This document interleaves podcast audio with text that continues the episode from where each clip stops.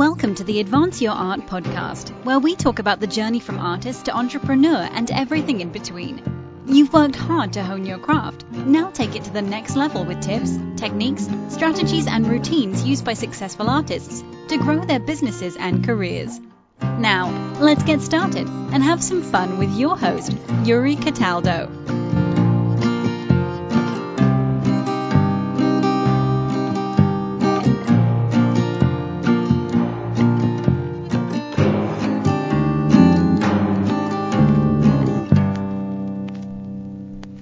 Good evening, Peter. Welcome to the show. How are you doing today? I'm good. How are you? I'm doing great. Now that we have solved our technical difficulties, I am doing much better. I know. Isn't technology awesome?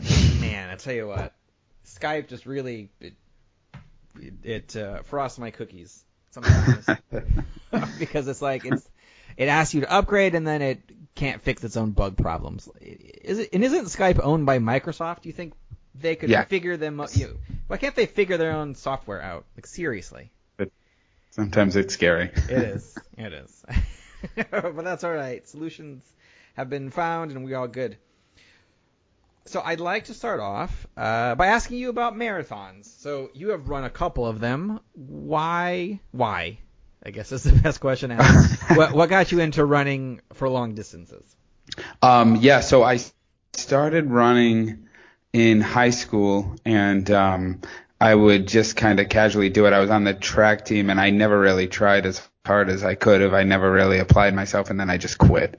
Um, and then uh, years later, I um, I I was involved with uh, the Tug McGraw Foundation, um, which raises money for brain tumor research, and they started a, a team, um, and they started doing uh, races for um, having teams for different races to raise money.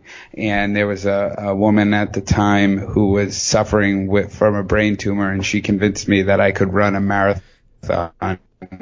And I said, "That's crazy. I've never ran more than three miles, but Yeah. um, yeah, that's pretty much how I went from running casually two or three miles to uh, to to getting a couple of marathons in. Oh wow! And which which marathons did you run in? Um, I ran in Chicago in 2010, and then um, I ran in Boston in 2015. But I am in no way a a fast runner. I just have that crazy endurance mind where um, where I just have to I have to run. I have to push it. Yeah. So That sounds awesome though. Chicago Marathon and Boston Marathon. That's that's awesome. So did you qualify officially for Boston Marathon, or was there another way that you? Or Uh, no, no. Um, um, at the time, my wife was working at Mass General, so I did another charity team. Um, because yeah, like I said, I, I am not in any way near close to being able to qualify. But, but I thought living in Boston and just I love Boston. And I was like, you know what? If I'm going to do another one, it's going to have to be Boston, and it's going to have to be through a charity team because there's no way I'm going to ever be that fast. so yeah, it was uh, it was an awesome experience, but um, I don't know if I'll ever run another one again, but I probably will because I just have that that crazy uh you know that crazy mind to to need to to go extreme. Yeah, no, that sounds great. If if uh, so, I'm I'm not particularly a, a runner, um, but if I were to do one, I totally would do Boston just because I've been by the Boston Marathon for the last couple of years, and it's just an awesome experience. Oh yeah, it's a party. Like Yeah. you, uh, we had a ton of support the whole way, so uh that keeps you going when you're going up Heartbreak Hill because that's when you realize, oh, what did I do? Oh, I'm I'm you know. I'm I'm stuck on this course and I, I'm gonna have to finish if I want to ever go home type of thing. right, exactly. All right. So um so let's transition a little bit and start from the beginning. So what what made you want to go to school uh, for finance and accounting? Is that correct? Yeah. Yeah. Um, so this is an, another uh, uh, crazy story. So this all went back to high school as well. So um, the same guidance counselor who told me that I was going to join the track team also, um, I, when my schedule came out, I had chemistry too, and I had physics, and I hate science. And I said, don't, please. Uh, I can't do two science classes. And he said, well, the only other class available is accounting, but that's for kids that don't go to college. That's an honest story. And I was like, Wow. um, okay, well, listen, I'm gonna, I'm a good student. I'm gonna sit in the back and I'm gonna keep my mouth shut, but I, I can't, I can't take physics. So, uh, long story short, I, I, I believe it or not, I, it sounds ridiculous, but I fell in love with accounting. I switched, I was gonna be a history, um, a history high school teacher and I switched my major to accounting after taking that class and um I always just it always just clicked and so that's that's how I ended up uh, in the accounting world. oh, that's cool.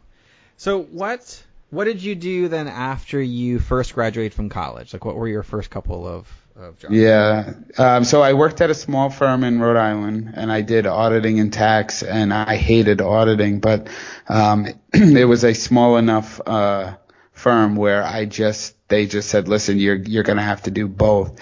Um, but that was good because it, it, um, showed me. So right out of school, I kind of, it was a shell shocking experience of, you know, enjoying college and then the everyday life of going into an accounting firm and having to do that whole thing. I, I got, I got the opportunity to realize that I didn't want to do, um, auditing at all. So that's when I moved to Boston, um, to get my master's in tax. And then I, um, I worked at different firms up there and, um, just kind of just became a, a tax expert. Okay, sure.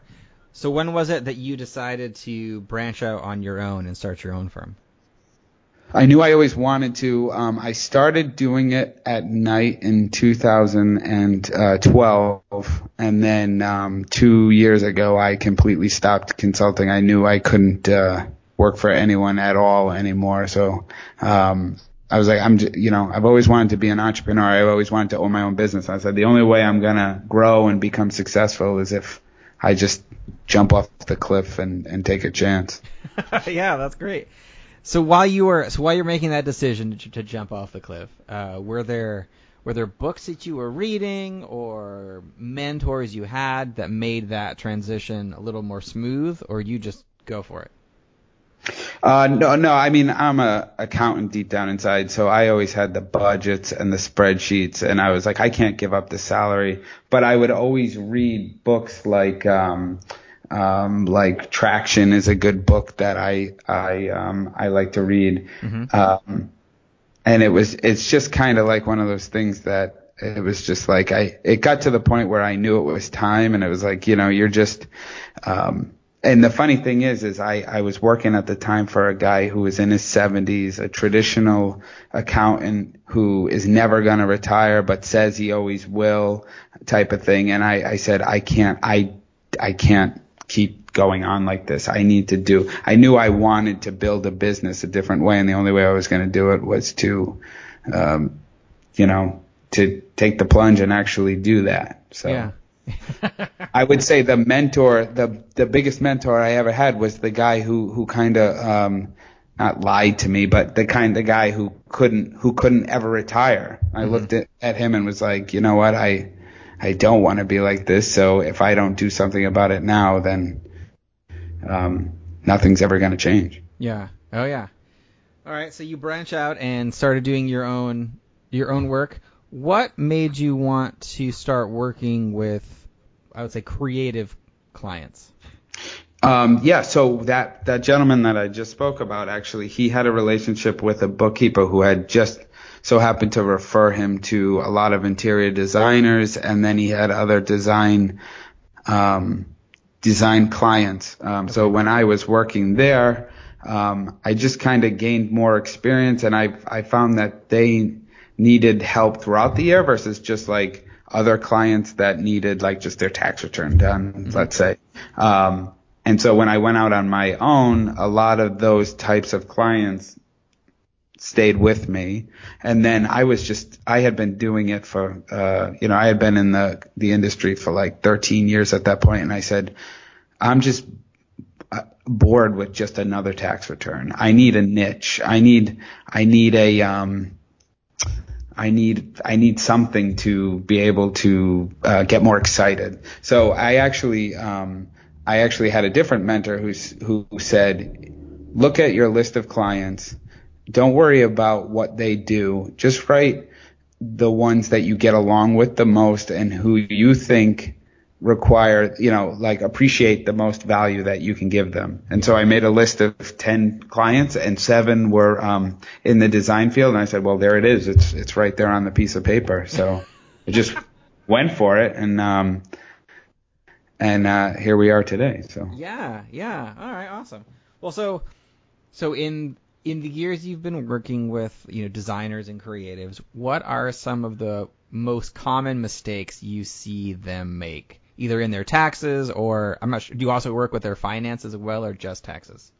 No, no, um, we do it all. So we okay. help with accounting, taxes, and even like part-time CFO and and and even like sometimes like mentoring, business coaching type of thing, just like with the financial decisions. Oh, okay. Uh, I would say the biggest mistake I would I would I see usually is um, a creative person who wants to start a business but feels like they're too small, so they don't invest in an expert and they just kind of make decisions on their own because they're worried about um, about the cost of, mm-hmm. of working with someone like that.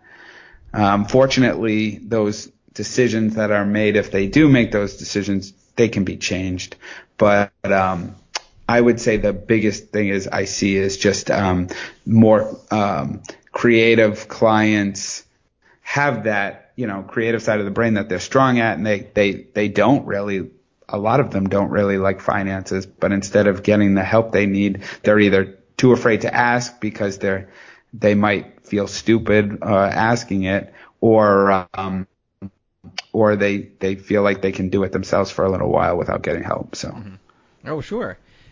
So as I was on your site and I noticed that you have a book that you wrote. What what made you want to write this book, uh, Five Easy Ways to Grow Your Design Business?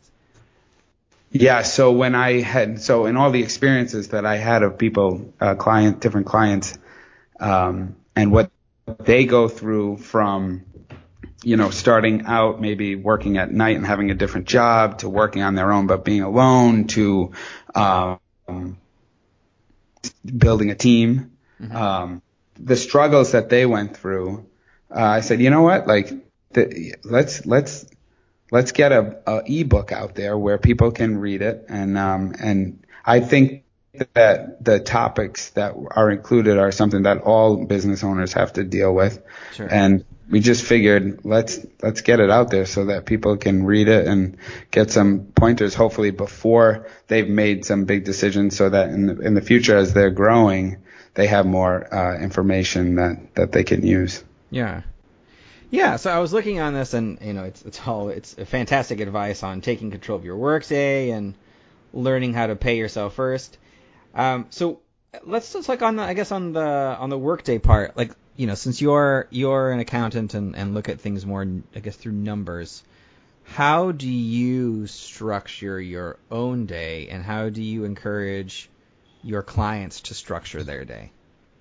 Yeah, I'm not gonna. I am not gonna tell you that I am a perfect business owner that structures my day perfectly. Yeah. But what I try to do and what I try to encourage my clients to do is um, block off uh, time uh, whether it's a couple of hours, a half a day, a full day in a week to focus on growing your business versus administrative tax tasks versus, you know, the finances and that kind of stuff. Mm-hmm. And even though sometimes, you know, you've got fire drills that you have to deal with, at least for me anyway, if Tuesdays are strategy days every, so for me, Tuesday mornings, I try to do strategy time where I'm just focusing on how to grow my business. I think about marketing and that kind of stuff.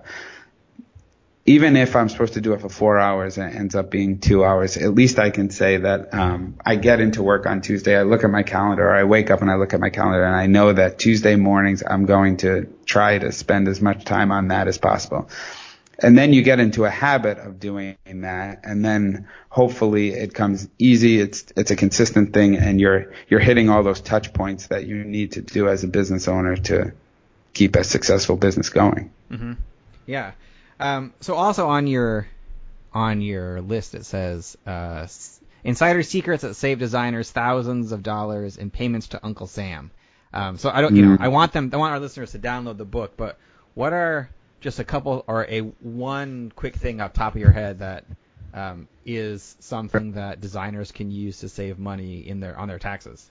Yeah, so the best thing is is the um, the type of business entity that you pick. So most designers, business owners, creatives will um, start out as a sole proprietor, which is which is fine. Um, but I always say that there's a certain point when you're growing that it's it's better to incorporate, and it's different for everyone in, in different circumstances. Mm-hmm. But there are ways not to, I'm not going to get too complicated and then everyone becomes, it becomes a bore fest if I start talking about tax law. Sure. But, um, there are different ways to switch that entity. And even if you are like thinking to yourself, oh, did I pick the right entity? Mm-hmm. Uh, I just set it up by myself. It can be changed at any time, even during the year or any year throughout the life of a, a business. So, um, there are ways to change that entity and, and, it can save you thousands of dollars. For example, if you get if you get big enough, um, it might be time to incorporate versus being a sole proprietor. And we there's ways that I help my clients take a reasonable salary and they save on the self-employment tax. So um, that's the biggest thing is what kind of entity do you choose, especially in 2018 with the new tax bill that's out. Mm-hmm. There's some substantial tax savings for for a lot of different clients. Um, so I always say whether it's someone who's an expert in the design industry or someone who you trust and you feel like you are comfortable with them, um, it's important that that your uh, accountant is giving you the advice so that you are the you know the most beneficial uh, business entity out there. Sure. In your own career, what has been the best investment you've ever made? Uh, the best investment I ever made was when I finally um, got over the whole budget thing and knew that I needed to hire a part-time person year round. Oh, okay. You mean that for your and for your company? Yeah, and the reason why I say that is because as an accountant, I would say, "Oh, I can't. I'll just do it myself. I'll just do it myself." Yeah. And then I got, I got, you just get inundated with the um, the day to day, you know, technical work of getting a tax return done. And I said, as a business owner, as an entrepreneur, I'm not going to have the time to be able to do all the things as a as a business owner I need if I spend all day and night doing technical work. Mm-hmm. Um, in my industry, I, you know, tax season is one of those things where we spend, um, you know, we spend seven days a week at work and, uh, and there's not a lot of times to do all those other things. And then it gets quiet. So I have seasonal help, but, um, I just actually this year said, you know what? I need to hire someone part time the entire year. Um, and even if, you know, I, I'm not going to worry about a budget. I'm just, you know, I'm gonna do it so I can spend more time growing my business. And it's actually, you know, I was so worried about it and she has, she's worked out great and she's been busy. And as it turns out, I'm, you know, she's probably could work more than she, she is. So, um, it's just taking the plunge and, um, when you know something's right, following your gut and just taking a risk. Yeah. Oh, that's great. So I've been so I've been on your site, which is the Designer CPA. When so was this when you first launched your own business? Was it always called the Designer CPA, or is this something that you have recently branded? Um, I recently branded it in the last like 18 months. Okay. Um, so I just started when I started my own business. Um, I was just you know Peter Lang CPA, and I I took clients from from anywhere, any industry or anything. Um, but in the last uh, I would say year or two, uh, I'm sorry, 18 months to two years, I, uh, uh, we redid the website and, um, and I said, you know, I'm good. This is, this is more exciting. We're going to cater to, um, we're going to do a niche and we're going to, um, just cater towards the, uh, the design industry. Yeah. Yeah. Which I think is awesome. So, um, so as somebody who, who actually in my actual design days didn't have a, a CPA um, and tried to do it all myself, and then eventually got audited because uh, that was a bad idea. Um, so what are when when someone creative is listening to this podcast and they're like, yeah, I don't really want to do a, I don't want to hire a, a CPA because I feel like that's too expensive. like what would you say to somebody like that on, on why it is more beneficial to have a professional on your side than to try to do it yourself? Uh, tax. If we're only talking about filing a tax return, yeah, it, it is only going to get more and more complicated. I know that the media is saying that it's getting, uh, you know, it's a postcard tax return and everything's getting simpler. That's simply untrue. Yeah. So if you're going to invest in having any sort of teammate expert on your side, it is the cost of getting audited and dealing with IRS notices on your own is far greater than hiring a CPA. Now, if you're going to do it, you need to find someone that you're comfortable with, that you can trust, that you can, that's going to give you, you know, what you need to, to grow your business. But, um, I would recommend if you're, if you're going to invest some money in, in having some sort of expert person who's a teammate on your side, an advisor, mm-hmm. you cannot go wrong with a, a, a CPA. Oh, that's awesome. And does do you only work with? Because I know you're in Rhode Island. Do you only work with designers who are who are local to you, or do you work with with people across the country? Nope. Yeah, no, we um we work with clients all over the country. So we um we use cloud-based accounting um based on and there's some clients that, that don't do that, but there's ways to do it. But everything that we try to do, we're a 100% virtual firm, um, and we uh, we use Zoom and Skype, and uh, we have uh, we have design clients all over the country. You know, as my clients um, move throughout the country, it's it's no problem at all. Um, technology is pretty great that way. That um, you know, you can I can get a, a an email from a firm in, in Missouri. I can get an email from someone in Los Angeles, New York, and um, we're able to use technology. And it's like they're in Rhode Island. It's it's great. So I've been it's been pretty great to be able to meet people from all over the country and be able to work with people from all over the country. Yeah, definitely. So I know so finance is always um, a delicate subject for people, especially in the creative field. Uh, it's mostly because we have uh, most of us have never been any taught any kind of financial literacy in school and all kinds of stuff. How do you help your clients if they come to you and they're like, "Listen, I I don't know anything about my finances or taxes. Uh, help." Like, where do you where do they where should they start and how do you help them overcome that fear of of finances? That happens every day.